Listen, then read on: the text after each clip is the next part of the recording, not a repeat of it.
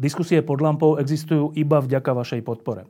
Ak považujete program pod lampou za zmysluplný, pomôže nám už jedno euro za diskusiu. Vopred vám veľmi ďakujeme.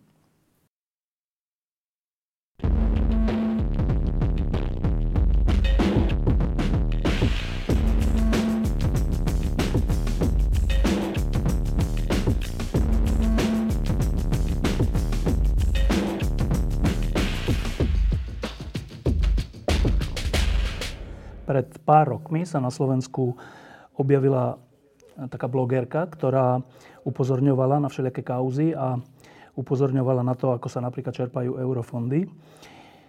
Tá blogerka sa volala Veronika Remišová a pamätám si, keď som sa s ňou prvýkrát stretol, tak sme sa o tom rozprávali. Ja som jej dokonca ponúkol, že či nechce byť novinárka a tak. Prešlo pár rokov, potom bola výrazná opozičná poslankyňa, ktorá mala výrazné tlačovky, kde sa odhalovalo, ako sa tu vládne, ako sa tu čerpajú spoločné prostriedky. Dnes je pár mesiacov po voľbách a toto vtedy dievča je dnes podpredsednička vlády, ktorá má na starosti eurofondy, ktorých bude hrozne veľa v nasledujúcich rokoch, aj vzhľadom ku koronakríze. A to je celkom iná zodpovednosť, než niečo napísať. Tak moja prvá otázka pre Veroniku Remišovu je, že Veronika, ako si sa zžila s tým, že si zrazu podpredsedníčka vlády? Nežila. S tým som sa ešte nežila. Ale čo je možno taký, neviem, či to nazvať, že príjemný pocit, ale že človek môže naozaj zmeniť veci. Keď, keď si povedal, že blogerka, tak ja si to presne pamätám, boli sme pod lampou a vôbec to bola prvá relácia, kde som, alebo verejne relácia vystúpila. verejne vystúpila a vtedy sme hovorili o schránkových firmách. A hovorili sme o tom, že aký, veľký sú, aký veľkým sú problémom, ako cez ne pretekajú milióny, ak nie miliardy eur, aj celosvetovo, a čo treba robiť. A vtedy, myslím, sme ani netušili o tom, že budeme raz mať protischránkový zákon, čo sa nakoniec realizovalo vďaka Lucii Žitňanskej. A zároveň je to zrazu taký obrovský pocit zodpovednosti, že človek má zodpovednosť veci meniť, môže ich meniť, ale zároveň bude skladať, bude skladať ľuďom aj účty za to, či tie veci dobre fungujú. A teraz vidím to, že to nie je jednoduché, je to veľmi ťažké, ale zároveň aj v tej funkcii si chcem zachovať takého ducha služby ľuďom. Ešte jednu vec si pamätám ešte z predvolieb, z toho obdobia, pár rokov pred voľbami, keď si, vtedy si bola poslankyňa v klube Olano a potom si veľmi vážne a dlho, a mne sa až zdalo, že až moc dlho, rozmýšľala, že čo teda idem urobiť. Idem byť ďalej poslankyňa ako keby nezávislá v rámci nejakého klubu, alebo idem do nejakej inej strany, alebo idem zakladať inú stranu, alebo čo. Potom si vstúpila do strany Za ľudí, stala si sa podpredsedničkou a vyzeralo to tak, že táto strana bude možno aj lídrom volieb. A teraz máme tri mesiace po tých voľbách, v ktorých strana Za ľudí získala okolo šesť percent, čo je výrazne menej než vo všetkých prieskumoch, ktoré dovtedy boli. A z toho by sa dalo očakávať isté sklamanie. Na, na druhej strane si podpredsednička vlády a máš možnosť meniť veci. Z toho by sa zase dala, dala predpokladať aj nejaká taká radosť, že niečo sa podarí alebo podarilo. Čo prevažuje? Povedala by som, že tá, taký... pocit zodpovednosti, ale aj ťaživej zodpovednosti. Keď to vidím, však budeme asi o tom rozprávať, či už je to informatizácia, eurofondy, regionálny rozvoj, to všetko v tom jednom mojom portfóliu. Uh, sú tam všade, kam človek siahne, je problém. Za tých dvanásť rokov vlády Smeru sa toho nakopilo strašne veľa a tej roboty s každou jednou oblasťou je obrovské množstvo. Čiže keď sa ma pýtaš, či prevažuje radosť, um, nenazvala by som to pocitom radosti, ale hovorím takej ťaživej zodpovednosti voči ľuďom. Ale to, to evidentné sklamanie z nízkeho volebného zisku v, v porovnaní s očakávaním aj so všetkými číslami, ktoré dovtedy sme o tom vedeli. E, toto sklamanie už prebolelo? Politika je jednoducho o tom, že raz má človek štyri percentá, potom má dvadsať percent, potom pätnásť percent, potom niektoré strany uh, boli úplne vymazané z politickej mapy. Uh, ak je nejaké nevďačné povolanie, tak si myslím, že je to práve politika, ktorá je takou záležitosťou emócií momentu. A tie voľby dopadli tak, ako dopadli, ale na druhej strane strana Za ľudí má dva také veľmi dôležité rezorty. Ja, ja si myslím, že sú veľmi ťažké a zároveň um, rezorty, ktoré sú ťažiskom nášho programu. Čiže je to rezort spravodlivosti, všetky protikorupčné opatrenia, o ktorých sme hovorili, zaisťovanie majetku, majetkové priznania, uh, zákon o lobingu, sú v programe? S, sú v programe previerky sudcov alebo očista súdnictva, to je rezort spravodlivosti. Čiže to je tá, tá veľká úloha na pani ministerku Kolíkovú, ktorá si myslím, že sa toho zhostila veľmi dobre a začala s razantnými krokmi. A druhou takou veľkou oblasťou, ktorá vždy bola problémom na Slovensku, to bolo, že správovanie verejných peňazí. A správovanie verejných peňazí špeciálne zlyhávalo tam, kde bolo tých peňazí veľa, v eurofondoch. Odjak živa, odkedy sa spomínajú eurofondy, bol problém. Či už to bola korupcia, byrokracia, netransparentnosť, škandál na škandále. Čiže toto je výzva v, mm, jednoducho nastaviť tie pravidlá tak, aby to bolo jednoduché, transparentné, bez korupcie, bez byrokracie. Takže máme dva najťažšie rezorty, kde sa dajú urobiť veľmi dôležité a veľké veci. Takže z tohto pohľadu, z hľadiska toho, čo môžeme, ten kus dobra, ktorý môžeme spraviť pre Slovensko, strana Za ľudí, myslím, že má svoju veľmi dôležitú úlohu vo vláde. A teraz, čo sa týka takého celkového súžitia tej vlády alebo fungovania koalície, tam je pravda, že tam ten náš hlas vo vláde, zo šestnástich členov vlády, strana Za ľudí má dvoch. A tomu zodpovedá aj, tomu zodpovedá aj váha našich hlasov. A samozrejme, že by sme chceli, aby možno niečo sa robilo ináč, iným spôsobom, ale jednoducho máme dva hlasy zo šestnástich, čiže tam, áno, boli by sme radi, keby ten náš hlas bol väčší, ale taká je vôľa voličov a takto voliči rozhodli. Iba krátko k tomu, viacej ľudia, ktorí nad týmto uvažujú, hovoria, že cestou by bolo, že by ste vytvorili nejakú takú nepísanú koalíciu v koalícii so stranou es a es, aby ten hlas rozumu bol troška silnejší. To je nereálne? Snažili sme sa o to, aj sa snažíme o to. No, rozmýšľam, ako to diplomaticky povedať, ale... Že druhá strana nechce? A respektíve chce pri... veciach záujmu druhej strany, tak by som to povedala. A keď chcete, keď chcete konštruktívne, efektívne spolupracovať tak, aby obidve strany boli spokojné, tak záujmy jednej aj druhej strany musia byť uspokojené viac menej rovnakým dielom. Čiže určite sa koordinujeme vo veciach, kde, si my, kde máme nejaké spoločné záujmy. Ale hovorím v mnohých veciach aj zo stranou es a es sa naše pohľady, sa naše pohľady rozchádzajú, to treba povedať. Ja si myslím, že skôr alebo neskôr zistíte, že ste na seba odkázaní v tej konštelácii, ktorá je vo vláde. Ale však dobre, uvidíme, budeme to sledovať.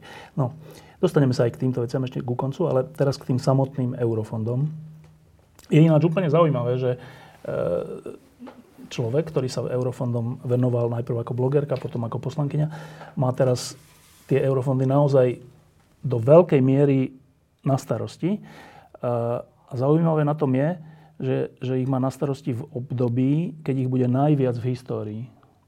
Na nešťastie kvôli koronakríze, ale, ale bude ich že enormné množstvo. A my na Slovensku sme nie schopní za tie roky vyčerpávať ani to normálne množstvo a teraz ich bude ešte o dve miliardy viac ročne, čo je že strašný peniaz. dve miliardy eur je že strašne veľa peňazí ročne navyše oproti tým, ktoré ešte dostaneme okrem toho, tak na prvý pohľad sa zdá, že keď sme neboli schopní vyčerpať ani to menšie množstvo, tak väčšie množstvo o to viac nebudeme schopní vyčerpať a bude ešte väčšia korupcia a netransparentné nakladanie s tými prostriedkami. Ako vyvrátiš tento náš prvý pohľad? Urobím všetko preto, aby to tak nebolo, ale jedno je pravda, že momentálne, povedala by som, že až sme z Európskej únie, tie perspektívy sú, že až budeme zasypaní tými peniazmi. No, čo nikdy nie je dobré. Čo nikdy nie je dobré. A Tiež je potrebné povedať aj pri tomto programovom období, to znamená dvetisícštrnásť dvetisícdvadsať, uh, sťažujeme sa, že nemáme cesty, nie sú cesty opravené, nie je diaľnica a tak ďalej, ale tie peniaze sú, len my tie veci nevieme pripraviť. To znamená, že na to, aby ste vyčerpali, poviem, že na diaľnicu alebo na nejak efektívne peniaze na, infra- na infraštruktúru, treba, aby bol pripravený projekt, štúdie, environmentálna štúdia, celá séria krokov, čo trvá roky. A ak nefunguje celý štátny aparát, celá štátna správa, ak tu máme obrovskú byrokraciu na strane napríklad stavebného zákona, ak máme nastavené e, veľmi zlé postupy vo verejnom obstarávaní, tak to všetko ten proces predlžuje a v konečnom dôsledku znemožňuje to, aby sa tie peniaze reálne čerpali. A teraz sme zrazu v situácii, že mm, mali sme koronakrízu, čiže namiesto toho, aby sme sa snažili odpiky očistiť ten štát, venovali sme sa koronakríze. Teraz to bolo prvé tri mesiace, pravdepodobne príde nejaká možno mierna druhá vlna, čiže zase tu budeme mať problémy s koronakrízou. A bolo by potrebné si zobrať každú jednu oblasť štátu systémovo, to znamená verejné obstarávanie, stavebný zákon, protimonopolné praktiky, e, byrokraciu v oblasti daní a odvodov a začať ju čistiť. Začať e, po, spraviť si audit a spraviť takú dereguláciu. No. E, a následne by sa ľahšie dýchalo aj štátu, aj žiadateľom, aj eurofondy by sa ľahšie čerpali. Čo môžeme urobiť my na našej strane z hľadiska eurofondov? Teraz sa nám podaril taký bezprecedentný krok, ktorý mal prísť pred pätnástimi rokmi, keď sme začínali čerpať prvé eurofondy a vtedy nám to aj Európska komisia hovorila.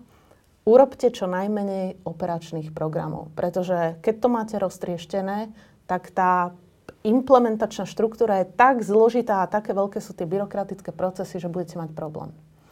Lenže samozrejme u nás bolo postup, že každé ministerstvo chcelo Som mať svoju klopku piesku, niečom, no. ne, aby sa z toho...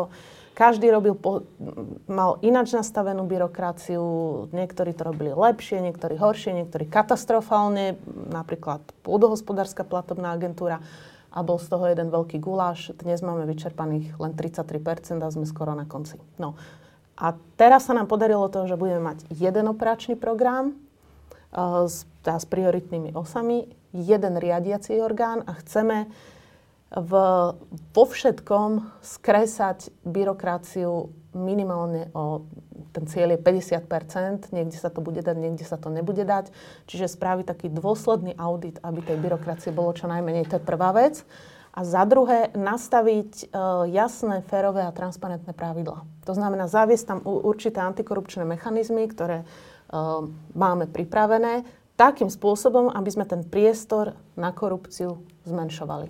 No, teraz len, aby sme my ľudia, ktorí nie sme pri eurofondoch, aby sme to vôbec chápali. Pre mňa je že úplne nepochopiteľná vec, že v mentalite, aká je tu nastavená od založenia Slovenska, že spoločné veci sú tie, ktoré môžeme rozkrádať. Že to nie sú tie, ktoré máme zveľaďovať pre spoločné dobro, ale to sú tie, ktoré si môžeme privlastniť. Tak pri tejto mentalite, keď dostávame z Európskej únie, ktorej sme súčasťou, to sú nie cudzie peniaze, ale keď dostávame z Európskej únie e, miliardy eur, a teraz si povedala, že tridsať percent sme vyčerpali a sme skoro na konci. To znamená, len si to predstavme, že miliardy eur, ktoré sme mohli tu na niečo využiť, a my nie sme zatiaľ bohatá krajina, čiže to nie je tak, že netreba ich využiť, my ich proste nevyužijeme. Ale pri tej mentalite, ktorá chce všetko zobrať, ja vôbec ani nerozumiem, že prečo to oni na hociakú blbosť aspoň nevyužili a z toho by sa obohatili. Um, časť eurofondov je už zazmluvnená, len nemajú, buď nemajú stavebné povolenia, nemajú správne verejné obstarávania a tak ďalej. Čiže niečo využijú, ale myslím si, že našťastie sa nám podarilo presunúť časť peňazí na boj s koronakrízou, cez to sa budú financovať aj opatrenia v nemocniciach. Čiže ja pevne verím, že neprepadne nám až tak veľa peňazí, lebo každé jedno prepadnuté euro je katastrofa. A teraz tvoje otázka, prečo to vlastne... Prečo sa to nevyužije na hocičo? No. Ja zase nie som zastancom toho, že... Ale nemyslím, že by si to bolo správne, ale že pri tej mentalite by som očakával, že to minú. Že to minú. Uh, ja to vidím, keď sa vrátim teraz k informatizácii, uh, na používaní peňazí v informatizácii. To, toto bol presne ten princíp. Hlavne nech to minieme. No. Je, je to balík peňazí. Wow, miliarda. Ja viem, ja viem, čo ideš povedať, že to je neefektívne a nefunguje to. Však to je a jasné. To. Ale prečo to tak neurobili so všetkým? Však by sa obohatili. Um, Či to nestihli, alebo čo? Alebo v čom je ten... Európska únia zase má dosť prísne pravidlá na to, aby sa to nemohlo len tak, len tak použiť na čokoľvek a akokoľvek. Čiže ten, tie určité... postupy musia byť dodržané. Musí podať prihlášku, verejné obstarávanie, skontrolovať verejné obstarávanie a tak ďalej. Čiže nie je ľahké, nedá sa to použiť na hocičo, čo je, poviem, že chvala Bohu. No. Um, na druhej strane nám, aj na strane štátu, chýbajú šikovní ľudia, ktorí by boli oporou žiadateľom pri čerpaní eurofondov. V zmysle, že aby to dobre napísali? Z, nie, v zmysle, aby... Ja vám poviem príklad, že máme regionálny program, ktorý momentálne má veľké problémy, sú zastavené platby a tam od žiadosti tam stoja niekedy tri roky. Kde? Na, na tomto programe. Žiadateľ malá obec si podá projekt a, a tri roky čaká... Na ministerstve. Na ako ministerstve? Pôdohospodárstva. A tam je nejaký človek za to zodpovedný? A ten tam sú čo? Za to zodpovední ľudia, sú tam rôzne problémy, e, sú poddimenzovaní, nemajú dostatok ľudí, nestíhajú, nedá sa. To isté je na ministerstve školstva. Na ministerstve školstva hodnotiaci proces stojí už dva a pol roka. Oni v zásade majú obrovské problémy s tým. Ved, vedci hovoria, potrebujeme peniaze, dajte nám peniaze a tu stoja obrovské pro, e, prostriedky. A to je tak v zásade všade, že tie potreby, ja chodím roky, chodím po regiónoch a vidím, že tie obrovské potreby sú. A Počkaj, tu Veronika. Stoja peniaze, ktoré nedokážeme uh, efektívne zadministrovať. Tak. No, počkaj, ale že... šesťstoosemdesiat dní od podania prihlášky do eura, kedy sa objaví na účte žiadateľa. Čo priemer, akože, hej? Priemer. Dva roky, niekedy štyri roky. Ale teraz hovoríš, že niekedy to roky stojí na nejakom tri ministerstve. Roky. Tri roky. Tak, tak na tom ministerstve je nejaké asi oddelenie, ktoré to má na starosti, kde to príde na ten stôl. Dobre, nech ich tam príde sto, ale tak, dobre, tak aspoň jednu za deň si pozriem, nie? Alebo nie? Alebo čo robí to oddelenie potom? To teraz uh, vlastne snažíme sa... Ja nemám kompetenciu momentálne v tomto programu období to riešiť za ostatné ministerstvá, no. Lebo oni to riadia. Ale to riadia. Je nejaké vedomie, hej, aké, čo no, sa tam deje? Čiže čo môžeme urobiť, že sa snažíme pracovať s tými jednotlivými uh, generálnymi riaditeľ, riaditeľmi alebo oddeleniami, ktoré majú za úlohu... Uh, A oni čo hovoria? Tie problémy sú, od, hovorím, od toho, že nemáme ľudí, nestíhame, čakáme, kým sa skontroluje toto, tí sa vyhovárajú na... No. Ale to je na schvál? To by som netvrdila, že je na schvál, ale napríklad v Poľsku, tam si vytvorili profesionálny aparát ľudí, ktorí pracujú pre štát, a zaoberajú sa eurofondami. A sú normálne zaplatení? A sú normálne oplatila? zaplatení, nikto ich nevyhadzuje, keď príde nová vláda. Čiže to sú, to sú profesionáli, ktorí tie procesy poznajú od A po Z a presne vedia, ako to, čo treba robiť a ako to chodí. Lebo to správovanie eurofondov je tak zložité, že to sa nenaučíte za, poviem, za dva mesiace. Čiže ten, to nám často to vidíme aj v tých správach z Európskej komisie, že chýba vám... Uh, kapacity na strane štátu. Ľudia na strane štátu. Dobre, čiže a potom, to... čo sa stalo u nás, že Uh, niektorí začínali na strane štátu, kde sa tú prácu s eurofondami naučili a potom odišli do súkromného sektora. A žiadali eurofondy. A žiadali buď eurofondy, alebo ich vybavovali pre ostatných, lebo zároveň im ostali a mali z toho peniaze. Čiže to je tie, tie problémy. A zároveň nebola vôľa zo strany štátu zjednodušovať byrokraciu. Ja som si, raz som si spravila taký pokus a hovorím si, zobrala som si taký najjednoduchší hm, projekt a hovorím si, vypíšem prihlášku. Tá prihláška mala snáď tridsať strán, štyrikrát sa ma pýtali na to isté, zbytočné Naši, veci. Naše úrady. Naše úrady, no. A na základe toho uh, sme si povedali, že jednoducho všetko nepotrebné, v novom programovom období všetko nepotrebné musí z prihlášok zmiznúť. Nič navyše, čo od nás Európska komisia nežiada, tam nesmie byť. Verejné obstarávania sa u nás robili tak, že kontroly, kontroloval ich riadiaci orgán, ministerstvo, potom to kontroloval úrad pre verejné obstarávanie a na konci ešte audit. A často boli situácie, že Ministerstvo povedalo, dobre, dobre je to verejné obstarávanie. ÚVO povedalo, zlé je verejné obstarávanie a na konci audit im naparil pokutu. Čiže jednoducho teraz budeme mať len úrad pre verejné obstarávanie, to ten bude robiť kontrolu len raz a čo povie, to platí, čím sa to aj zrýchli. Dobre, čiže aby som, keď to úplne zjednoduším, tak na jednej strane máme veľkú šancu posunúť túto krajinu dopredu, už za posledné roky teraz myslím, tým, že dostávame Euró- európske peniaze. A my s tým robíme toto, že nevieme to vyčerpať, vyčerpáme tridsať, štyridsať, päťdesiat, šesťdesiat percent koľko, ale nevyčerpáme dostatok. A to, čo vyčerpáme, tak mnohé z toho vid informatizácie je na úplné hlúposti, čiže my tú krajinu neposúvame za drahé peniaze dopredu zatiaľ. Ak je to takto, tak o to väčšia je zodpovednosť tvoja, ale tam je tento problém, že jeden človek je jeden človek, alebo desať ľudí je desať ľudí, ale toto, čo hovoríš, je armáda úradníkov a všelikoho, ktorý v tom má nejak prsty, v dobrom či zlom. A tú mentalitu a ten spôsob uvažovania a práce ty sama nezmeníš. A potom to padne na teba. To som si vedomá toho, že padne to na mňa tak či tak. Uh, aj... Ale teraz myslím to, že keď sa po štyroch rokoch stretneme a že zase vyčerpaných iba štyridsať percent, tak všetci budeme vrátane mňa hovoriť, že no ale to je tvoja zodpovednosť. Po štyroch rokoch to ešte bude dobré, lebo programov v dobe končia až dvadsať dvadsaťsedem. Čiže ak budeme mať za štyri roky vyčerpaných tridsať štyridsať percent, to bude, hovorím, to sa ešte nestalo, lebo to by bol veľmi dobrý výsledok. Ale nejde o to len, že minutých tých tridsať... Tie, ale dobre minuté, ale no. dobre minuté no. tie peniaze. A preto mimoriadne, čo teraz robíme, nastavujeme priority. Pripravujeme partnerskú dohodu, na, to je dohoda, ktorá sa podpisuje s Európskou komisiou, so Slovenskom, a snažíme sa nastaviť tie priority tak, aby sme posunuli tú krajinu dopredu. Aby sa peniaze minuli na veci, ktoré naozaj potrebujeme. A tam narážame trochu aj na problém. Dnes sme mali práve m, takú videokonferenciu s ministrami z vé štyri plus Európskou komisiou, kde Európska komisia nás núti investovať obrovskú časť peňazí do priorít, ktoré ona považuje za dôležité. V súčasnosti je to nastavené tak, že až sedemdesiatpäť percent zo všetkých zdrojov treba minúť na vedu a výskum a na zelené veci, zelené inovácie. Čiže štyridsať percent treba minúť na vedu a výskum, čo je obrovské množstvo peňazí. To, je, to sú miliardy eur. A my sme nedokázali minúť. V minulom programovom období sme tu mali škandál na škandále, ktorý sa týka vedy, vedy a výskumu. No?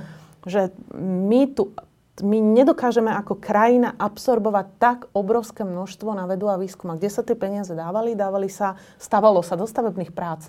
Univerzitné parky sa stavali.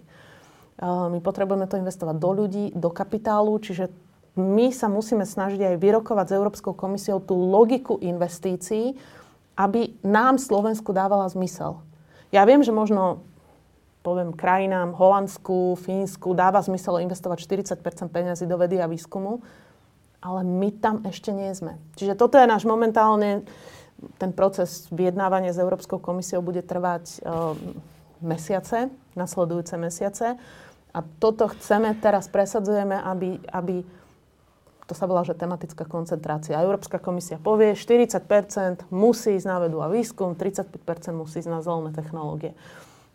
Takže my teraz sa budeme snažiť, aby sme tu mali tú flexibilitu, aby to zohľadňovalo naše národné skutočné potreby. potreby no. Tak. No, ešte jedna taká otázka, skoro filozofická v tomto, že existujú takéto úvahy, že keď nejaká krajina, víť Saudská Arábia alebo ďalšie arabské krajiny, majú veľa ropy, tak v skutočnosti majú síce z toho veľa peňazí, ale keďže tie peniaze sú tak povediať zadarmo, lebo to len ťažia, tak tú krajinu to uspáva, je, je lenivá a ne, nerobí veci tak, aby myslela na budúcnosť, lebo však má tú ropu.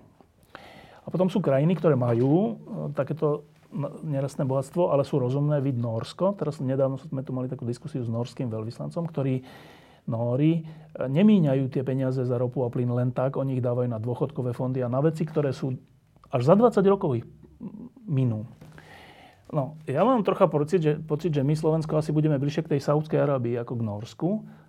A teraz tá, tá, to riziko je, že možno aj za obdobie, keď ty budeš vo vláde. Že tam stále narážam na to, že tam nie je o jedného, dvoch, troch ľudí, ale tam ide o širšiu mentalitu, ako narábať so zdrojmi, ktoré dostaneme, tak povediať, zadarmo. A keď niečo máš zadarmo, tak sa k tomu správaš nezodpovedne. Dá sa toto prelomiť? Ja verím, že sa to dá, ináč by som ani nechcela tie eurofondy správovať, ale samozrejme je potrebné prenastaviť tú mentalitu ľudí a napríklad e, bolo veľmi nešťastné, ako sa podporovali malé a stredné, alebo že inovácie v podnikoch. Tie inovácie v podnikoch sa podporovali tak, že e, sa v zásade rozdávali miliónové dotácie. Väčšinou, teda keď si pozrieme, že kto dostal v minulom za minulej vlády dotácie, tak nájdeme tam rôznych kamarátov a tak ďalej. A to bolo pre krajinu je toto zničujúce, že tá filozofia, že teraz jedna firma, sladovňa, alebo neviem, dostane, dostane a, a o sedem kilometrov ďalej druhá firma, ktorá robí to isté, nedostane. Čo ničí konkurenciu, trh, všetko. Tak. A v zásade tu si myslím, že napríklad my by sme mali, my by sme mali prenastaviť aj ten systém, že podniky by mali dostávať veľmi výhodné granty a po, pardon, pôžičky, nie granty. To znamená peniaze, ktoré nie sú zadarmo a musia sa vrátiť. Musia hospodáriť tak, že tie peniaze im môžu pomôcť, napríklad nakúpiť, ja neviem, technológie, no? technológie, ale musia sa vrátiť a musia hospodáriť tak, aby sa vrátili. Že čo najväčší počet peniazy by, by mali ísť na, na verejnú infraštruktúru. Či už sú to investície. My máme obrovský, máme tech, modernizačný, technologický dlh, máme obrovské environmentálne záťaže. Však tu ministri životného prostredia o. jeden za druhým sa zhodovali v tom, že áno, treba niečo robiť so žitným ostrovom, ale nie sú na to peniaze. Teraz je tá príležitosť tie peniaze na toto použiť. A nemíňať ich na, na, hovorím, na dotácie pre firmy, kde by tie peniaze aj nemali byť. Existuje teraz taká úvaha, ja som sa nedávno rozprával s človekom, ktorý sa tomuto vyložene venuje, aj tým zeleným technológiám a, a, a investíciám do zelených vecí, čo je tiež sporná vec, lebo aj, aj investície do zelených vecí sa môžu ukázať ako, ako úplne neefektívne, čo bola v Českej republike fotovoltaika, fotovoltaika asi aj u nás, a všelijaké ďalšie rast, rastliny, ktoré sa používajú na paliva. Čiže to nie je samo o sebe, že dá sa na zelenú vec, tak je to efektívne, to tak není, tam môže byť veľmi neefektívna vec, ale že som sa rozprával s tým človekom a on mi hovoril, že si myslí, že táto vláda, táto nová vláda to nebude schopná zvládnuť, lebo, lebo nevie, o čom to je, tie zelené veci. No tak hneď sa ťa chcem opýtať, že viete, o čom to je? Zelené veci? Mm, že tých veľa peňazí, že na aké zelené veci by ste to dali? No, treba si určiť priority. Jedna vec, hovorím, je tie ekologické záťaže. To je jasné. To je, ale to sú, že na, len na odstránenie jednej je, no, sto miliónov eur. No. To, a to teraz nehovorím o Chemko-Strážskej, kde... A to H Z D a furt nové a nové veci. Čiže tam sa, tam na to sa, na odstránenie týchto environmentálnych záťaží miliarda je málo, tak by som to povedala.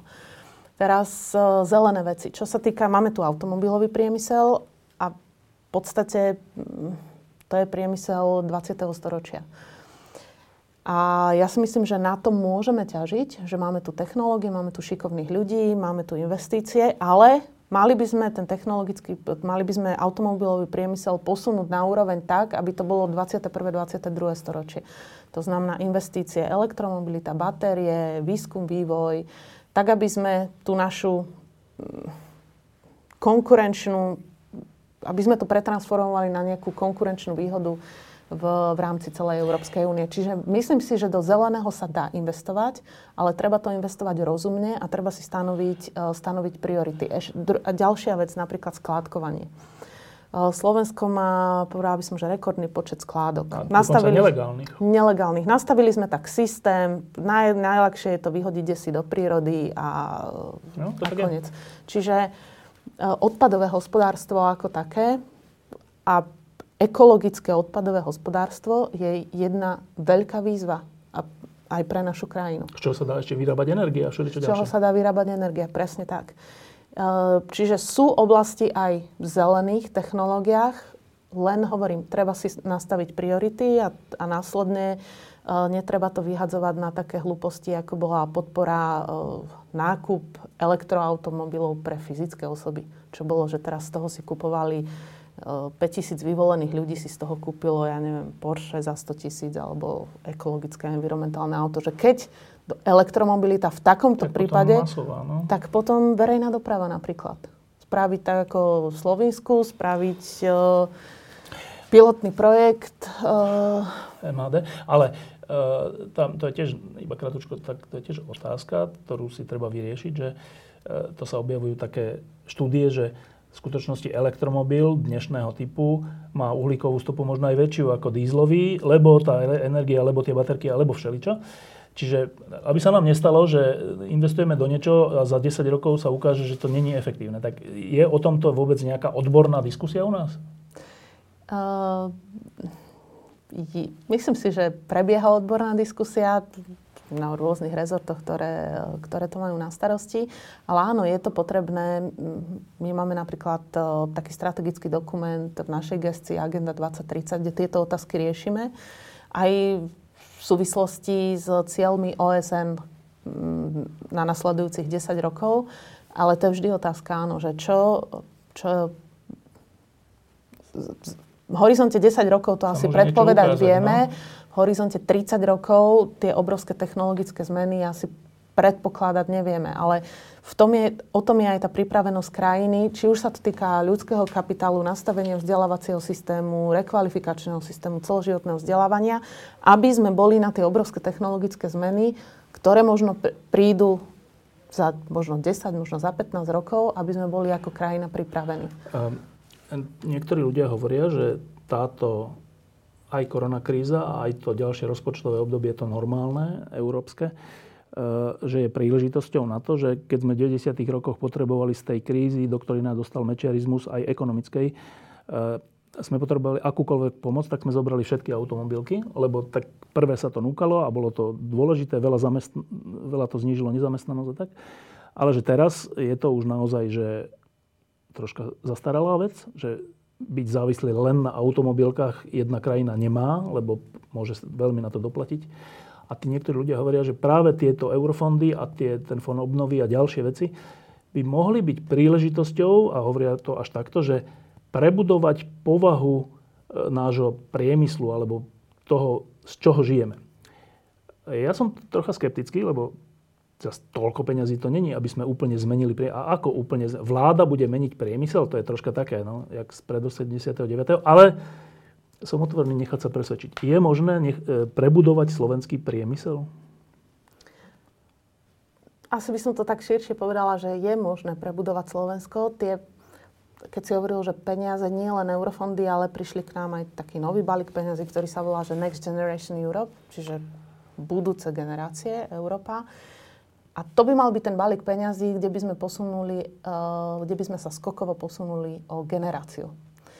A uh, teraz neviem, či štát má, môže prebudovať, uh, prebudovať priemysel, lebo predsa priemysel je súkromný. Priemysel je súkromný, na to potrebuje uh, ľudský kapitál, investície, potrebuje mať kapacitu výskumu a vývoja, aplikovaného výskumu a vývoja ľudí, ktorí ten výskum tu budú robiť. Ale cielenými investíciami si myslím, že štát môže do veľkej miery tomu napomôcť. To znamená vytvoriť dobré prostredie tak, že vedci, podnikatelia, investície k nám budú radi prichádzať, pretože tu budú mať podnikateľské prostredie bez byrokracie, pretože tu budú mať právny štát a pretože tu budú mať kvalifikovanú a vzdelanú pracovnú silu. A tieto tri veci my ako štát ovplyvniť môžeme. To znamená, tieto peniaze by sme mali použiť na štrukturálne reformy, ktoré nás k tomuto cieľu privedú. To znamená reformu v oblasti vzdelávania. Obrovská úloha, ktorá je pred nami. Na to sa dajú použiť peniaze z eurofondov? Na to sa dajú použiť peniaze z toho nového balíka uh, fondu, obnovia, fondu obnovia rozvoja. To bude asi okolo sedem miliárd. Učiteľov.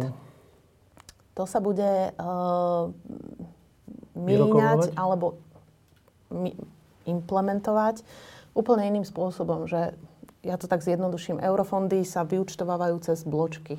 Niečo postavíte, vyúčtujete, pošlete faktúru, dôjde vám platba. Tento nový balík fond obnovy a rozvoja, ten by sa mal prefinancovávať v rámci blokov, to znamená, že, alebo míľnikov.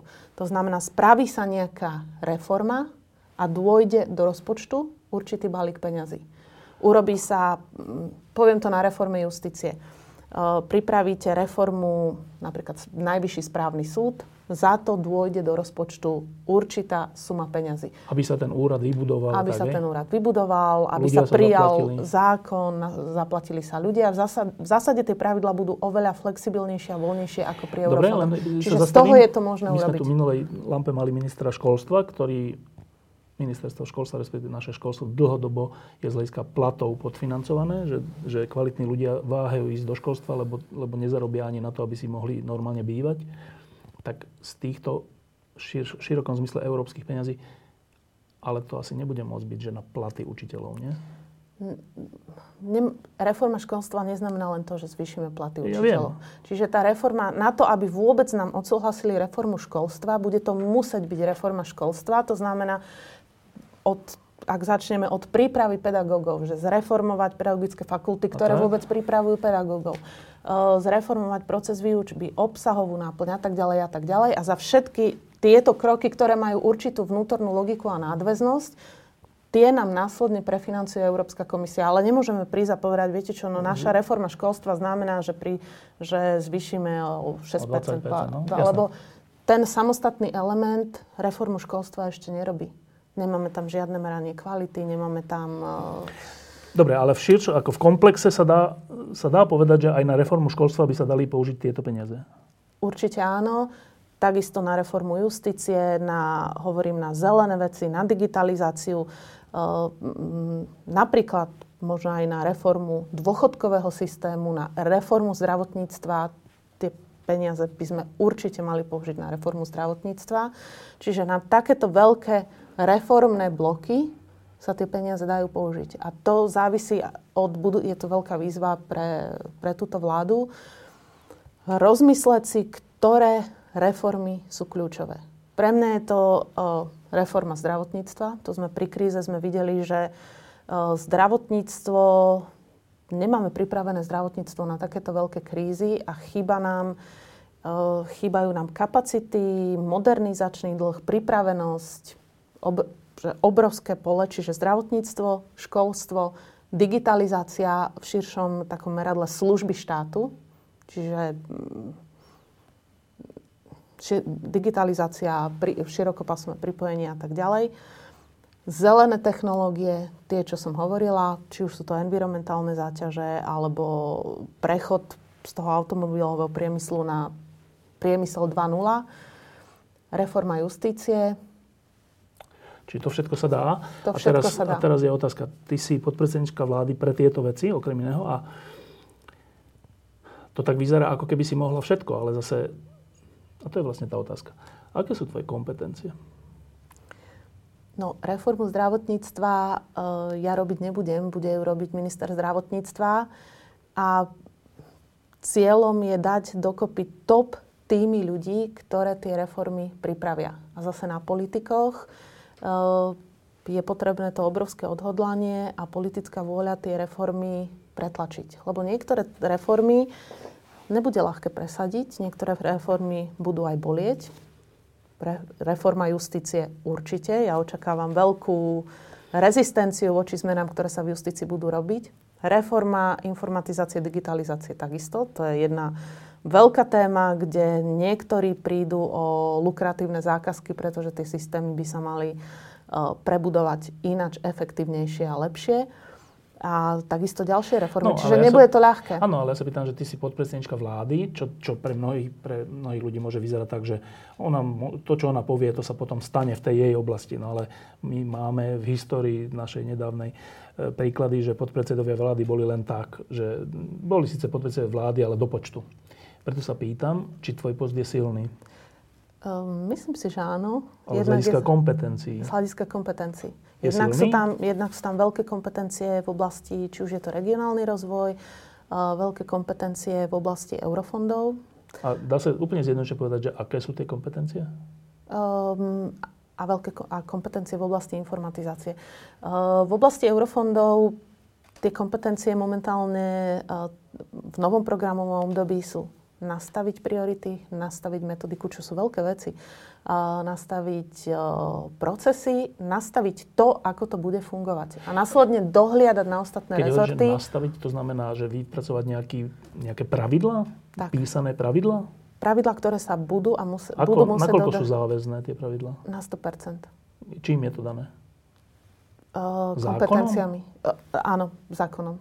Jednoducho musia sa dodržiavať... Uh, Budú sa musieť dodržiavať. Prijaté Čiže pravidla. Je to naozaj tak, že... Nebude to môcť byť tak, že ako to bolo minulé, že povie sa, že chceme mať, to poviem len taký uh, podružný príklad, že chceme mať prihlášky v elektronickej podobe a teraz každé ministerstvo si to v zásade robí ináč. Tí to dávajú papierovo, tí to vôbec nedávajú, tí to majú neporiadok a tak ďalej. Čiže povie sa, ako to bude. A potom všetci to tak musia robiť.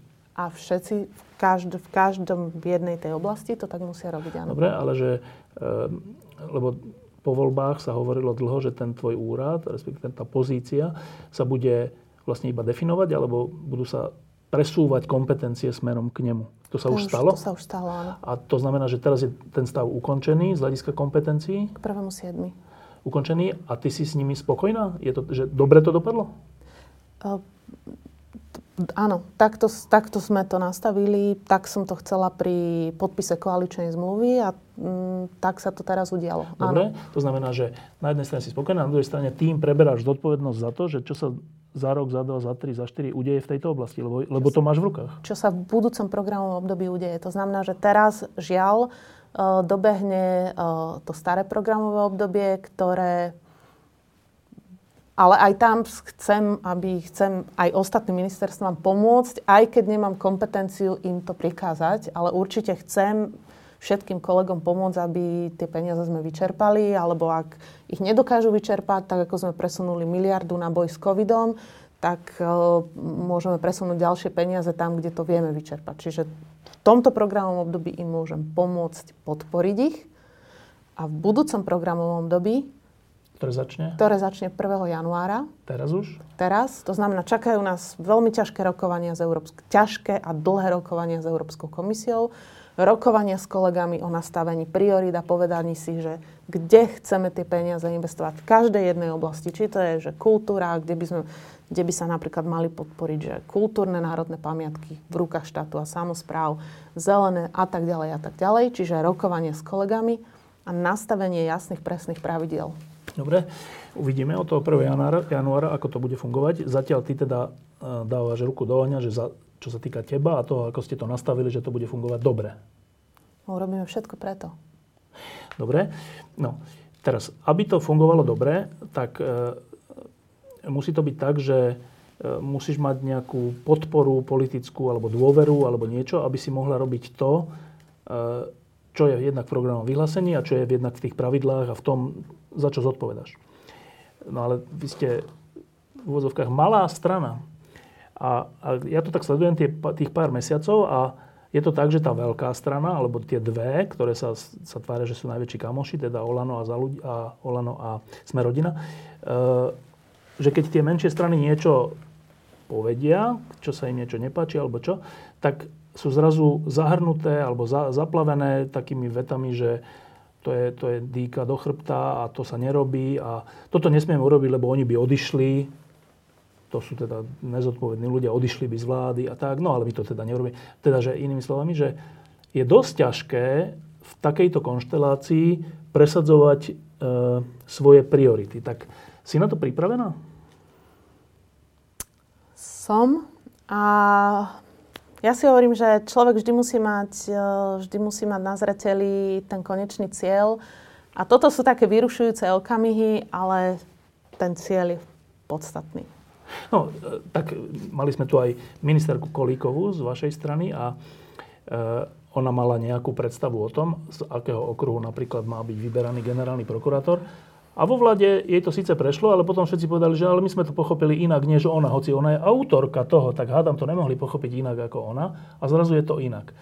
Ona samozrejme teda zostala vo vláde, lebo tiež hovorí, že treba vidieť širší rozmer a tá, proste tak. Ale môže to skončiť tak, že budete vidieť ten širší rozmer, ale nič konkrétne vám nebude prechádzať, lebo bude prechádzať to, čo chce tá väčšina vo vláde. To by bolo... Nechce, samozrejme, nikto z nás nechce, aby to tak dopadlo. Zatiaľ, hovorím, Mária Kolíková má pred sebou mimoriadne dôležité a veľké úlohy, hlavne v oblasti očisty justície a očisty súdov. Čiže ak sa tie podaria, tak myslím si, že aj to, že sa vyberá, nevyberá sa spôsobom, akým ona by... Ten konkrétny, ale že rozumiem. Troška poníženie je to, no.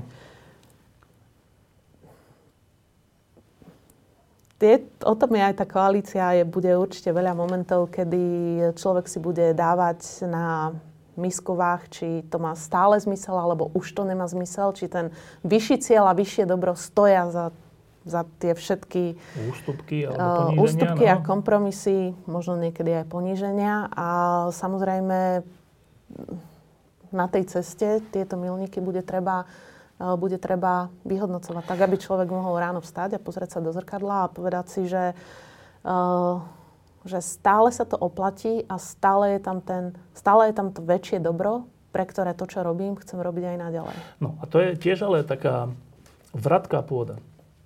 A sme toho svedkami v týchto dňoch. A je to také, že... Ja sa na to už pozerám troška aj s pobavením, že teraz máme tú kauzu Borisa Kollára, ktorý... E, neurobil čestne svoju, čo, diplomovú prácu alebo ako magisterskú prácu. A teraz máme tu, že citát Borisa Kollára z predošlého obdobia, keď to isté sa stalo Dankovi, vtedajšiemu predsedovi parlamentu, a Boris Kollár povedal vtedy, že plagiátor by nemal byť predsedom parlamentu. Tak tento citát sa nedá zmazať, nedá sa ho obísť, je jasný a platí rovnako na Borisa Kollára, jeho vlastný citát. No a teraz bola tlačovka predsedu vlády, kde sa všetci na to pýtali, no však vy ste strašne boli proti Dankovi, keď sa ukázalo, že je plagiátor, že má odísť, všetci ste mali tieto citáty, vrátane premiéra Matoviča. No teraz to máte u seba. Tak budete postupovať rovnako? A odpoveď bola na tej tlačovke, že záujem štátu a záujem toho poraziť mafiu je vyšší ako tieto veci a ja nebudem nikoho vyzývať a nech, to je vec integrity jedno. No proste ten postoj je zjavne iný. A v takýchto chvíľach sa definujete, vy vláda, že čo ste zač. Lebo to bude... Nie, my vláda. De- to by som ťa opravila. Definuje sa každý jeden člen vlády.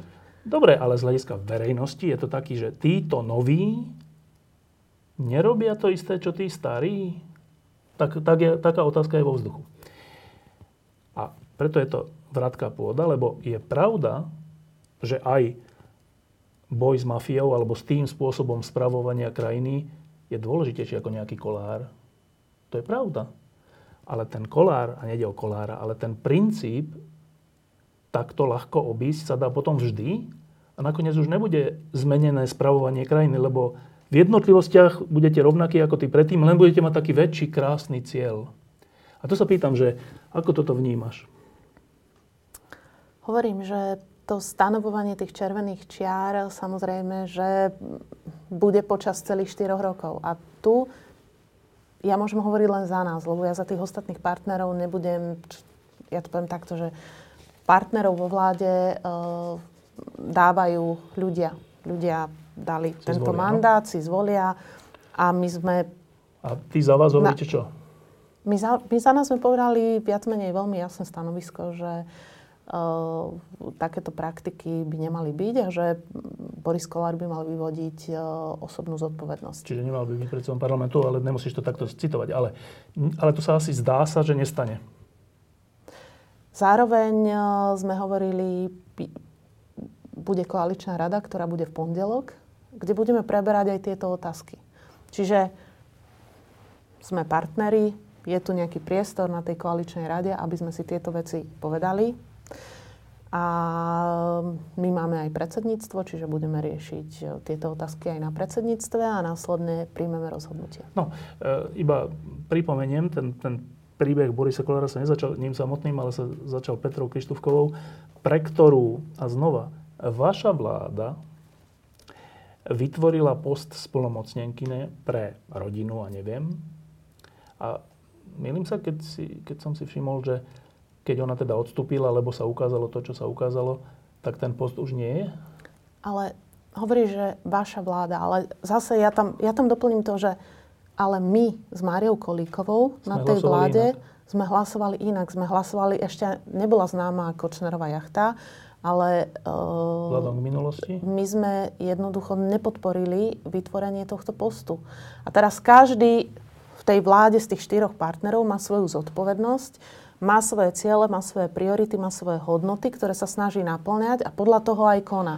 Čiže máme tie dva svoje hlasy zo šestnástich a snažíme sa ich využiť tak, ako si myslíme, že je v tej vláde najlepšie. Dobre, ale teda odpovedzme na tú otázku, ten post už neexistuje?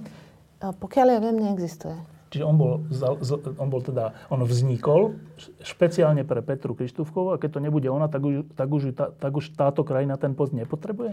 To ti neviem povedať, lebo uh, je to v kompetencii ministra práce, sociálnych no, vecí a rodiny, ale... či si ho vytvorí alebo nie, čiže možno si ho vytvorí. Ja osobne si myslím, že tak, že ministerstvo má aj financie, aj nástroje, aj legislatívne nástroje na to, uh, ano, ktoré... Áno, že splnomocnenec vlády už neexistuje teda. Uh, v súčasnosti nie. A exist... No a, a myslím si, existoval. Že ministerstvo rodiny má nástroje na to, aby dokázalo riadiť. To je iná vec, ale že z hľadiska vlády, že tak to, to vlastne je priznanie, že my sme to vytvorili len pre jednu osobu. Um, mal to byť uh, splnomocnenec ministerstva práce. A nie vlády? Že v gestii ministra práce a teraz neexistuje. Nie. No, ale myslím si, že rodina, politika, to že to nevadí. Ale nie je to priznanie v priamom prenose, že sa tu robí politika v prospech konkrétnych ľudí a nie v prospech celku? Mne sa vidí, že áno. No e, a čo s týmto idete teda robiť? Lebo ja rozumiem, že vaša pozícia tých menších strán vo, vo, v koalícii je ťažká. To je pravda a vy môžete teda kričať iba potiaľ, pokiaľ vám hlasivky stačia, pokiaľ vám sila stačí, to je jasné. Ale vieš, že to je zase vrátka pôda, že no je jasné, že sú nejaké červené čiary, je otázka, kedy nastanú. No, no ale máte to definované, kedy nastanú? Tie situácie sa nedajú predpokladať. Ja som si nemyslela pred dvoma dňami, že budeme riešiť situáciu, ktorú riešime dnes. A určite prídu, hovorím, okamihy, ktoré momentálne si ani neviem predstaviť. Takže uh, dá sa to riešiť vtedy, keď príjmu. Ale, nie, vtedy, keď prídu. Ale uh, áno, také červené čiary máme nastavené. Korup... Určite nebudeme vo vláde, kde sa budú páchať veci, aké sa páchali za Roberta Fica a vlády Petra Pellegriniho. To, potom to stráti absolútne uh, akýkoľvek význam. A to sú ktoré veci? To sú podvody. Však ale tá, ten magister je podvod. To je, je to osobná zodpovednosť uh, Borisa Kollára a hovorím, budeme mať aj predsedníctvo, budeme mať aj koaličnú radu. No, čiže toto by som ešte, to by som nechala ako otvorenú otázku. Dobre, iba, iba poviem takúto vec, že čo sa mi na tom dá, zdá zvláštne, že, že to nikto vlastne nehovorí, že veď ak by, ak sa ukázalo, že, že to je plagiát, tá práca, čo všetci hovoria, ak sa to ukázalo a tie reči o tom, že všetci to robia, sú iba zhoršujú tú situáciu, keď Boris Kollár hovorí, že všetci si to uľahčujeme a tak, dobre, tak ak sa to ukázalo, že čo je na tom, že by on nebol predseda parlamentu, ale však Sme rodina by bola ďalej súčasťou. Prečo to ohrozuje budúcnosť vlády? To je tak, že keď, keď ja nebudem predseda, odchádzam z vlády? To takto stojí? Um, ja si myslím, že ten narratív tak nestojí. A že, hovorím, tú diskusiu o tomto sme ani v rámci koalície nemali. Um, ja si myslím, že uvidíme. No ale ten narratív tak stojí, lebo predseda vlády to tak povedal na tej tlačovke, že on nebude riskovať budúcnosť tejto koalície kvôli takejto veci. A prečo by to ohrozovalo budúcnosť koalície? To je pohľad, to je pohľad premiéra. Um, hovorím, každý jeden partner v tej vláde je zodpovedný za to svoje chovanie v tej vláde. Ja nemôžem teraz preberať zodpovednosť, ani nebudem preberať zodpovednosť za ostatných partnerov vo vláde. Jednoducho neprináleží to. Ja nemám zodpovednosť premiéra, ani mu tú zodpovednosť nezávidím, ktorá v mnohých ohľadoch nie je ľahká. Jeho zodpovednosť je udržať vládu pokope, aby fungovala, aby dosahovala nejakým spôsobom výsledky. A tomu prispôsobuje aj o, nejak ten typ konania alebo manažovania tej vlády. Naša zodpovednosť vo vláde ako strany Za ľudí je jednak splniť to, čo sme ľuďom sľúbili vo volebnom programe. Najväčší dosah máme na to v našich oblastiach, ale budeme sa snažiť to robiť aj návrhmi v zdravotníctve, v školstve alebo v, v ekonomike. To je prvá vec. A za druhé, obhajovať tie hodnoty, s ktorými sme do politiky išli. To bude naša zodpovednosť a za toto sa my budeme zodpovedať našim voličom. Ano. Keď tá kultúra na Slovensku bude taká, že budeme mať mám päť celá sedem sme mali vo voľbách, tak je, bude to tak. Tak ľuďom zrejme na Slovensku sa páči nejaký iný typ robenia politiky. S tým sa každý musí vysporiadať. My to riešime takto. Snažíme sa stáť za tými hodnotami, s ktorými sme tak šli a za to si aj zodpovedáme. Áno, ale tá, tá situácia bude zložitejšia pre vás, lebo e, predstavujem si, že príde v parlamente návrh na odvolanie Borisa Kollára z funkcie a ten návrh bude rovnako oprávnený ako návrh na odvolanie Andrea Danka. A tam vaši, nie vtedy ešte ste neboli strana poslanci, ale ľudia, ktorí ste aj v tejto strane, ale aj ďalší, hlasovali jasne za. A teraz bude hlasovanie o tej istej veci. A čo? A poslanci budú mať voľnú ruku. No dobre, ale to je jasné, že predtým prebiehajú všelijaké rokovania vnútrostranické a všelijaké, že aký bude váš postoj? Náš postoj, my sme ho už povedali a povedali sme ho jasne. A keď na to hlasovanie príde, poslanci budú mať voľnú ruku. A ja sa o našich poslancov nebojím, lebo si myslím, že sú to uh, osobnosti, z ktorých každá má svoj pevný názor a postoj. Čiže ja si myslím, že ich hlasovanie bude plne v súlade s ich vnútorným presvedčením a svedomím. Uvidíme. Um, ešte jedna vec sa ti prihodila. Um, Ty si vstupovala do strany Za ľudí v situácii, keď jej predsedom bol Andrej Kiska, aj dodnes je. A, a, a tie voľby zmenili aj túto vec. Očakáva sa, že budete mať snem, na ktorom očakáva sa, že bude voľba nového predsedu. Hoci Andrej Kiska ešte tak naznačuje, že možno aj nie, ale ja si skôr myslím, že áno.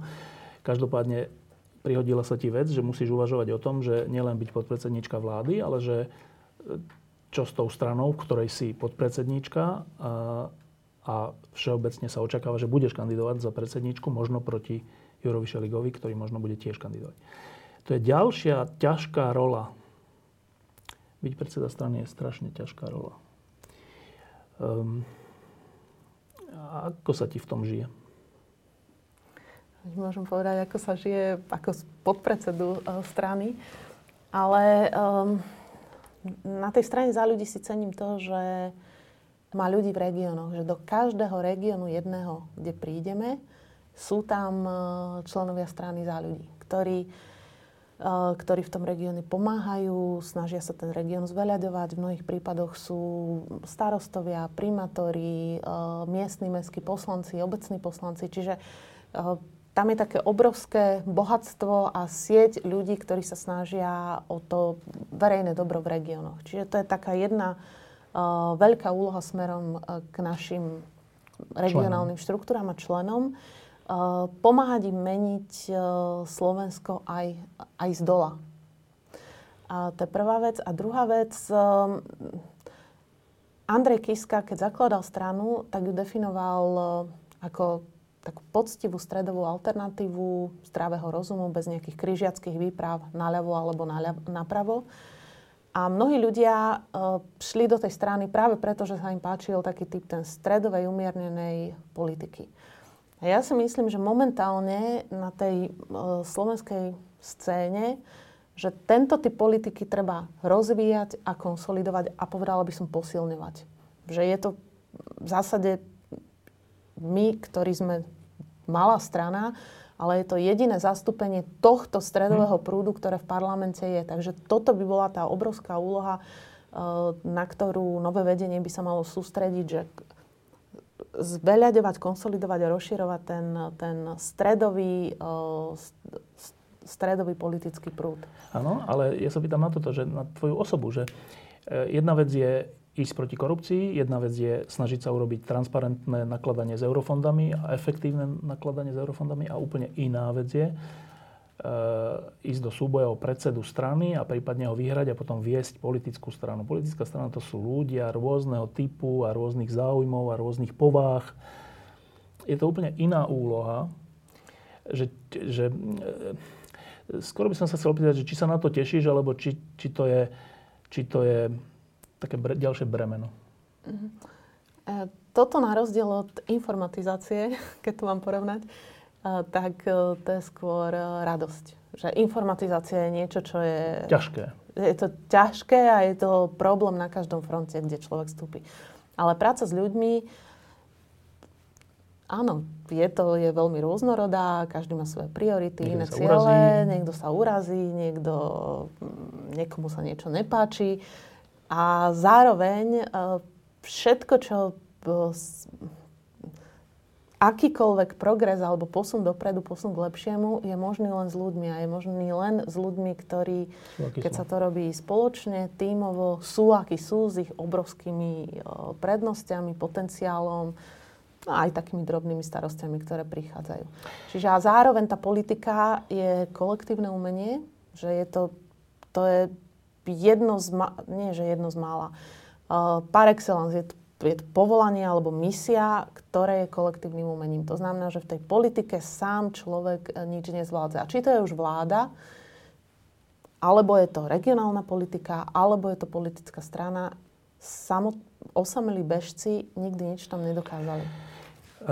My tu máme dole klub pod lampou a to je medzi parlamentom a prezidentským palácom a všetci politici tadiaľ to chodievajú a občas sa zastavia a občas sa s nimi rozprávam aj z vašej strany a to z oboch krídel, ak to tak môžem povedať, pred tým snemom a jednu vec som si všimol, ktorá, je, ktorá sa mi nepáči.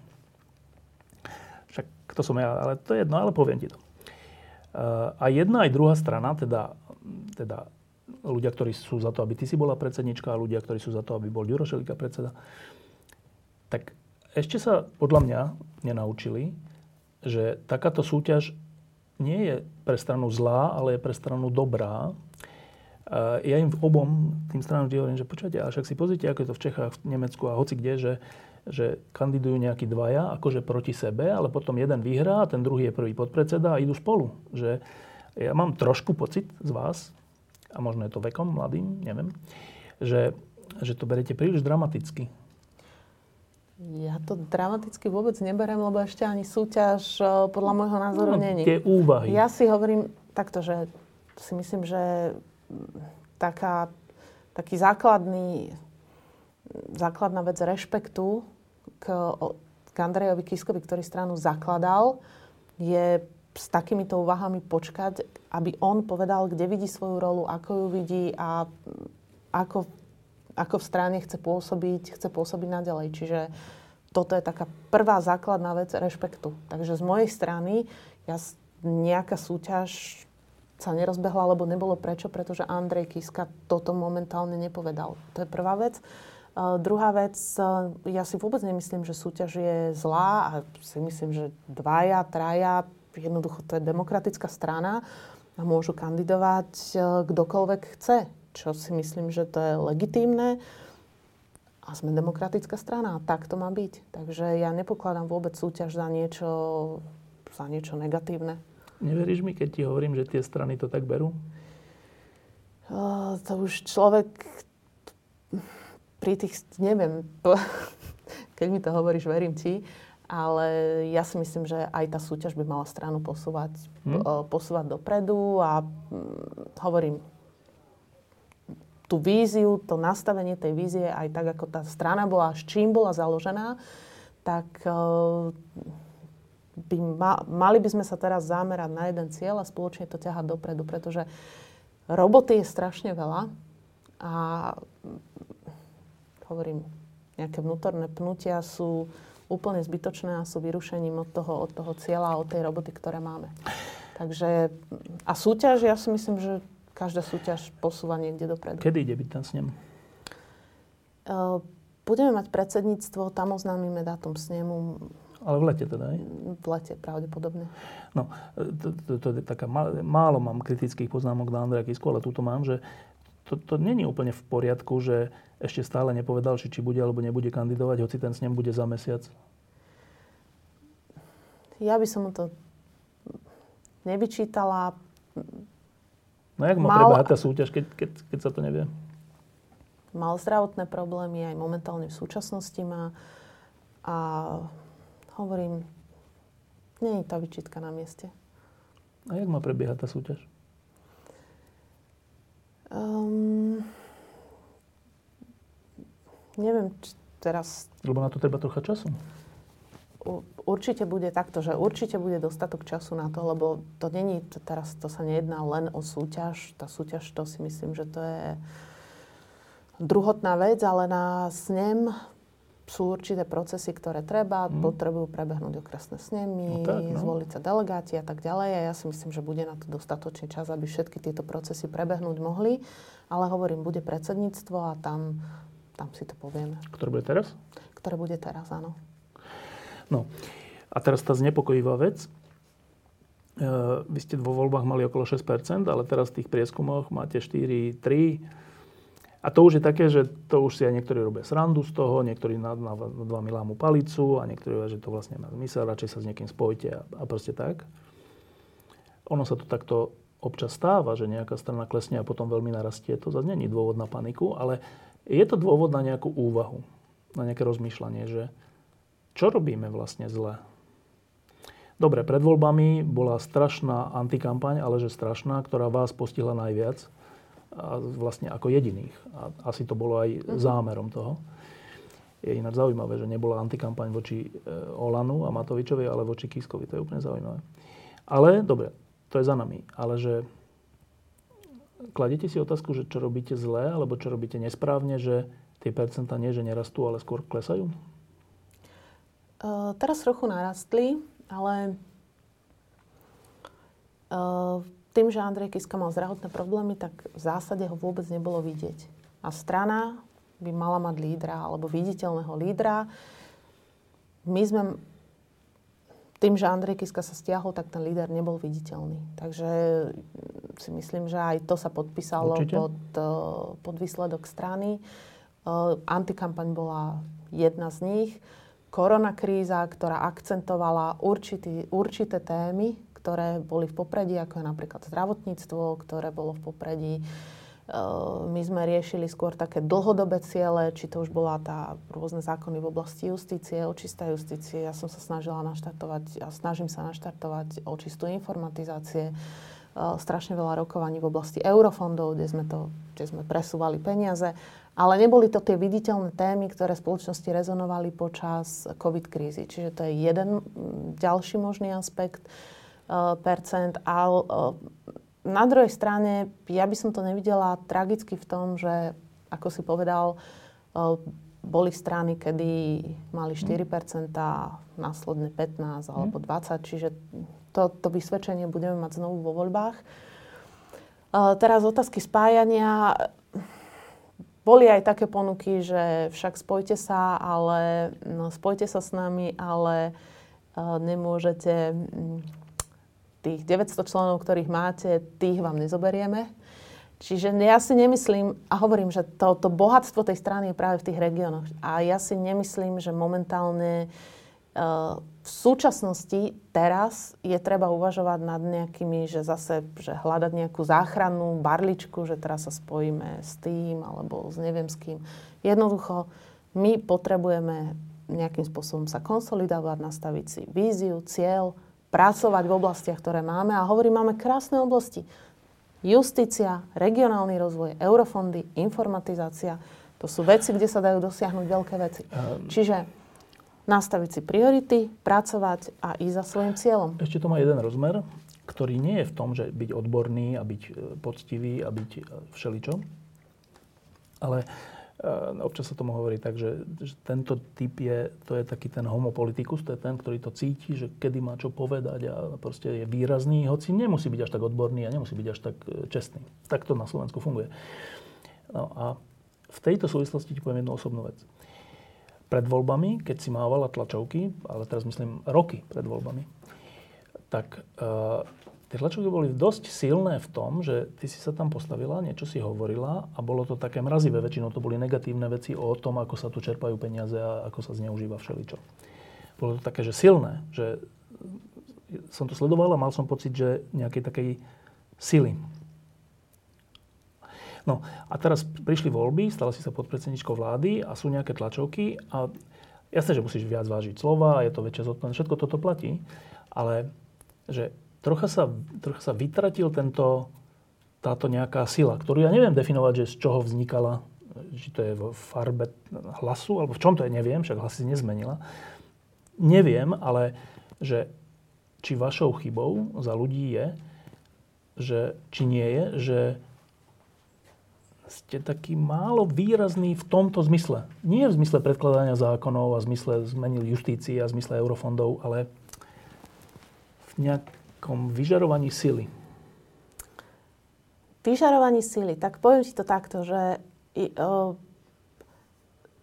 prasknú dverami a prasknú dverami tri mesiace po voľbách je na jedno... Ja vôbec nehovorím o odchode z vlády. Definovanie sily. Musíš si byť vedomý, keď chceš definovať silu, že čo je tvoja... Čo je ten záver tej hry?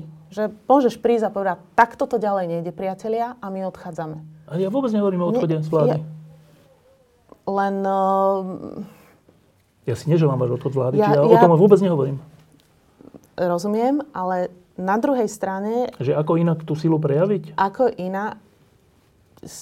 Môžeš prejaviť silu v nejakých postojov, ktoré niekde následne majú svoje... vyvrcholenie a dôsledky. Aj dôsledky, ktoré, na, ktoré nakoniec tá strana musí niesť. A s ktorými dôsledkami sa členovia, aj všetci predsedníctvo, vedenie členovia musia stotožniť. No. Čiže môžeme, uh, a hovorím, že prasknúť dverami je veľmi principiálne, je to veľmi silné a samozrejme, ale si treba rozvážiť tie dôsledky a či tento postoj stojí za to. Ale ja naozaj ani ma nenapadlo týmto smerom uvažovať, že nie, ja vôbec nehovorím o tom, že máš hovoriť, že keď toto, tak odídeme z vlády. Vôbec, ale že aby ste boli nejakým spôsobom pre verejnosť výrazní, aby s vami verejnosť počítala, aby uvažovala, že vás bude voliť, tak musíte nejak pôsobiť navonok. Nejak pôsobiť. Ja si myslím, že máme dosť výrazných poslancov a máme Máte. jedných z najvýraznejších no. poslancov aj osobností, ktoré v strane máme. No. Takže... Len sa to nejak ne, nepretavuje do toho pocitu verejnosti. Tie čísla to hovoria. Budeme musieť, berem to, čo hovoríš, budeme musieť na tom, budeme musieť na tom zapracovať, ale hovorím naj... Um, princ- takto, že um, v tých zásadných veciach e, strana principiálna bola. Že ty veľmi jasne definovala postoje, či už to pri akejkoľvek veci, myslím si, že sme ich definovali veľmi jasne. To bolo od spôsobu voľby, okresných prednostov, cez výbery štátnych podnikov a tak ďalej. Tie postoje my sme artikulovali veľmi principiálne a veľmi jasne.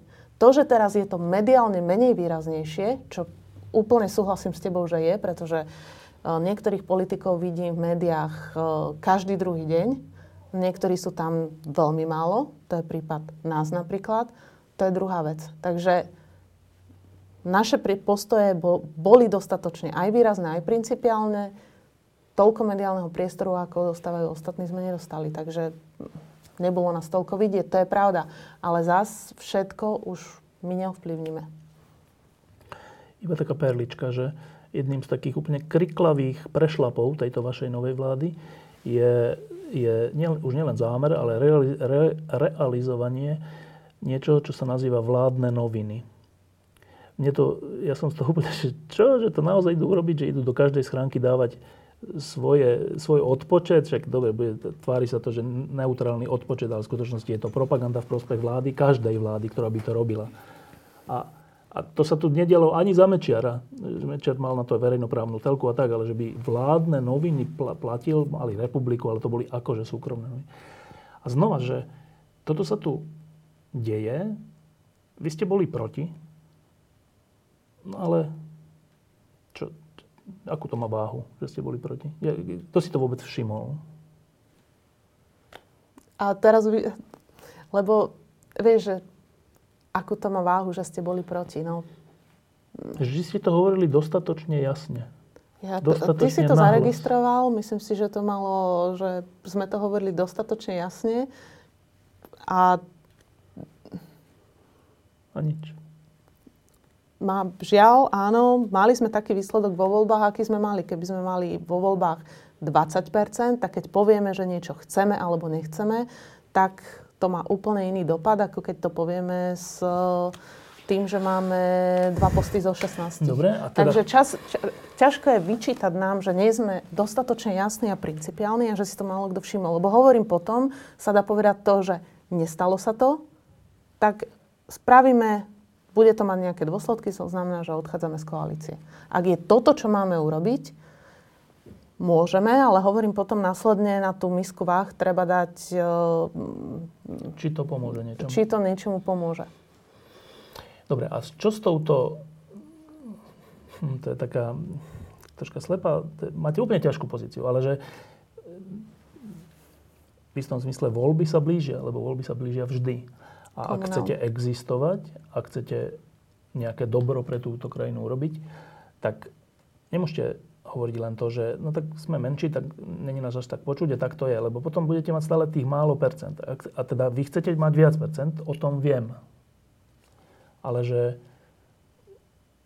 ak nie je cesta byť príliš drzý a razantný voči vlastnej vláde a hroziť odchodom, ale to nie ja, je cesta? Ja nie, vôbec nie, nie. nehovorím, že, že netreba byť principiálny, pretože si myslím, to nie, že principiálny... ale že drzý a razantný. Dobre, ale že ak nie je táto cesta, a čo je vlastne teda cesta?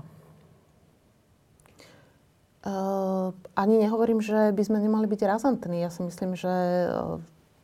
tie naše požiadavky by sme mali presadzovať a mali by sme ich presadzovať razantne. Ale zároveň hovorím, no, čo je cesta? Cesta je dôsledne robiť tú politiku a naplňať tú víziu, ktorú sme sľúbili ľuďom. A robiť si dobre tú svoju robotu, ktorú si vo vláde a v parlamente robiť máme. Áno, ale že je taká skúsenosť, dlhoročná na Slovensku, že jedna vec je, aké máš prichystané reformy, aký máš program, a môžeš ho mať najlepší.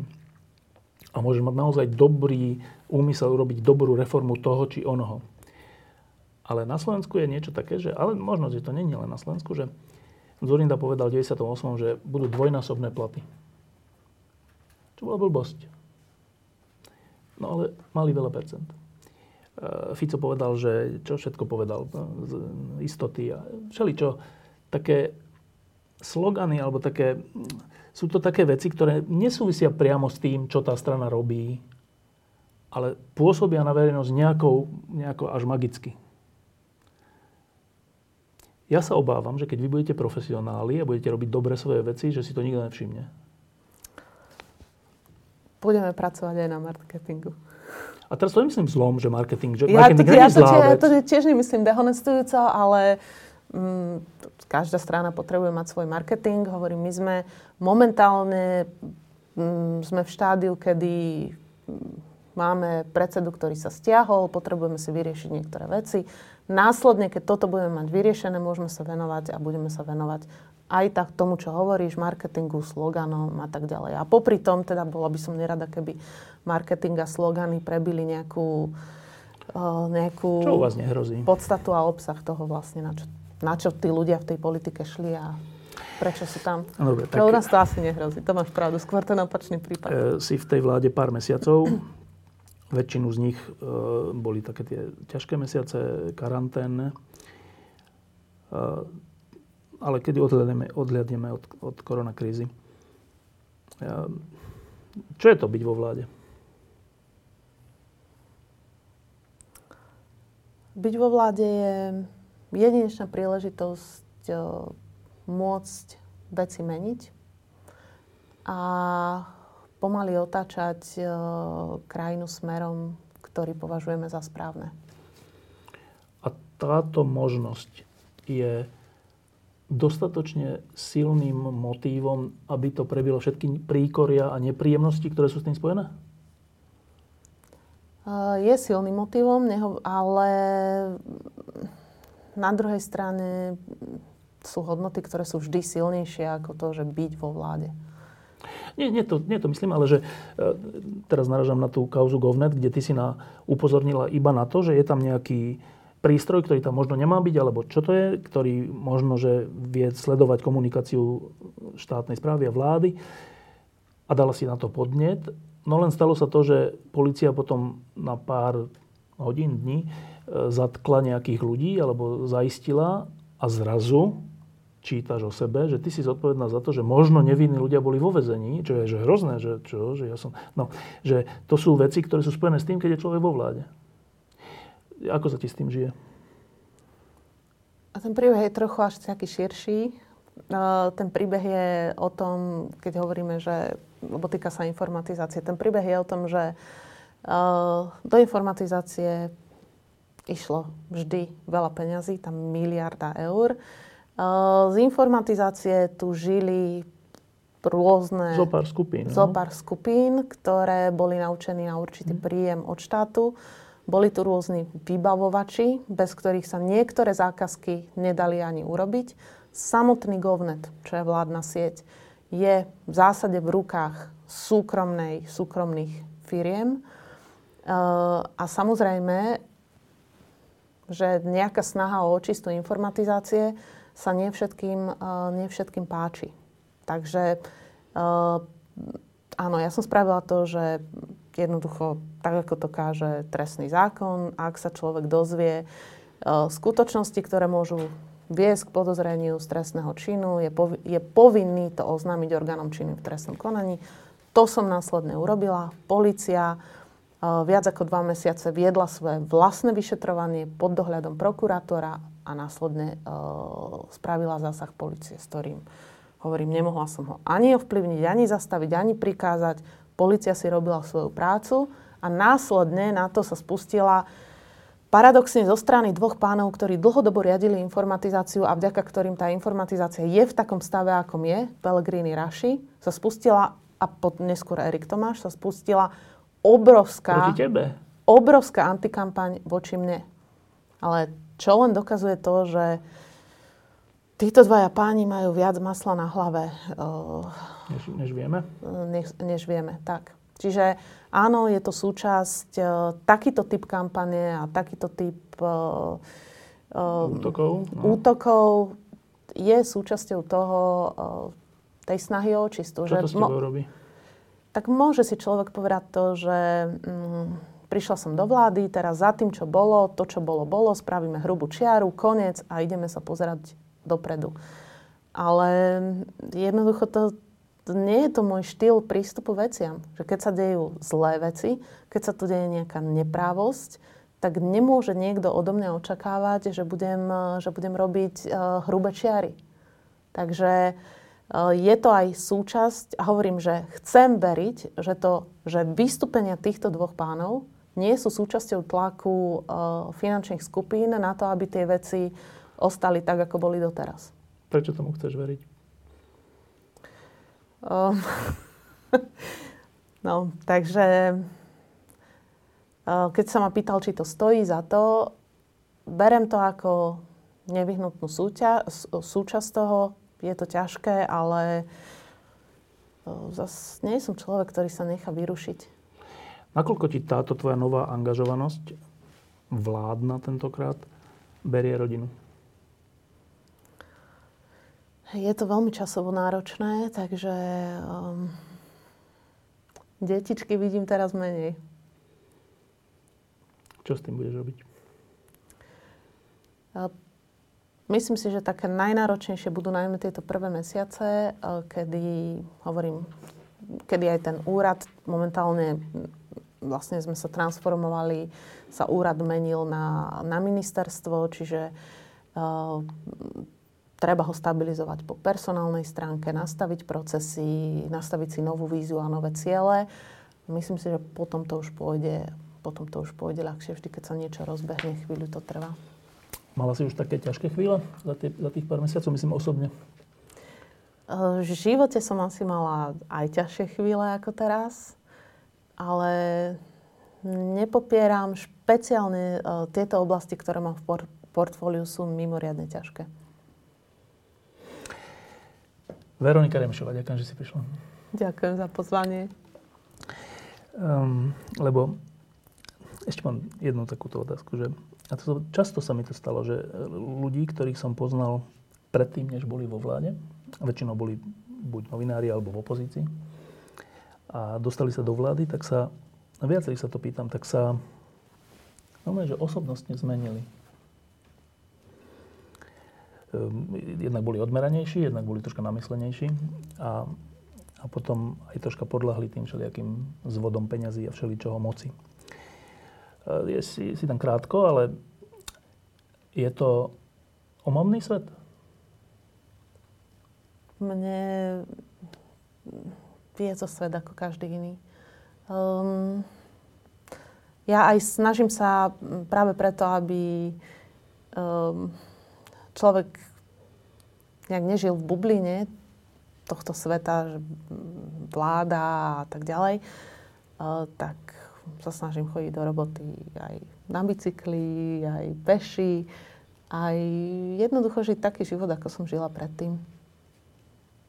Dá sa to do istej miery? Je to osobné rozhodnutie. Keď človek chce, tak sa to dá. Diskusie pod lampou existujú iba vďaka vašej podpore. Ak považujete program pod lampou za zmysluplný, pomôže nám už jedno euro za diskusiu. Vopred vám veľmi ďakujem.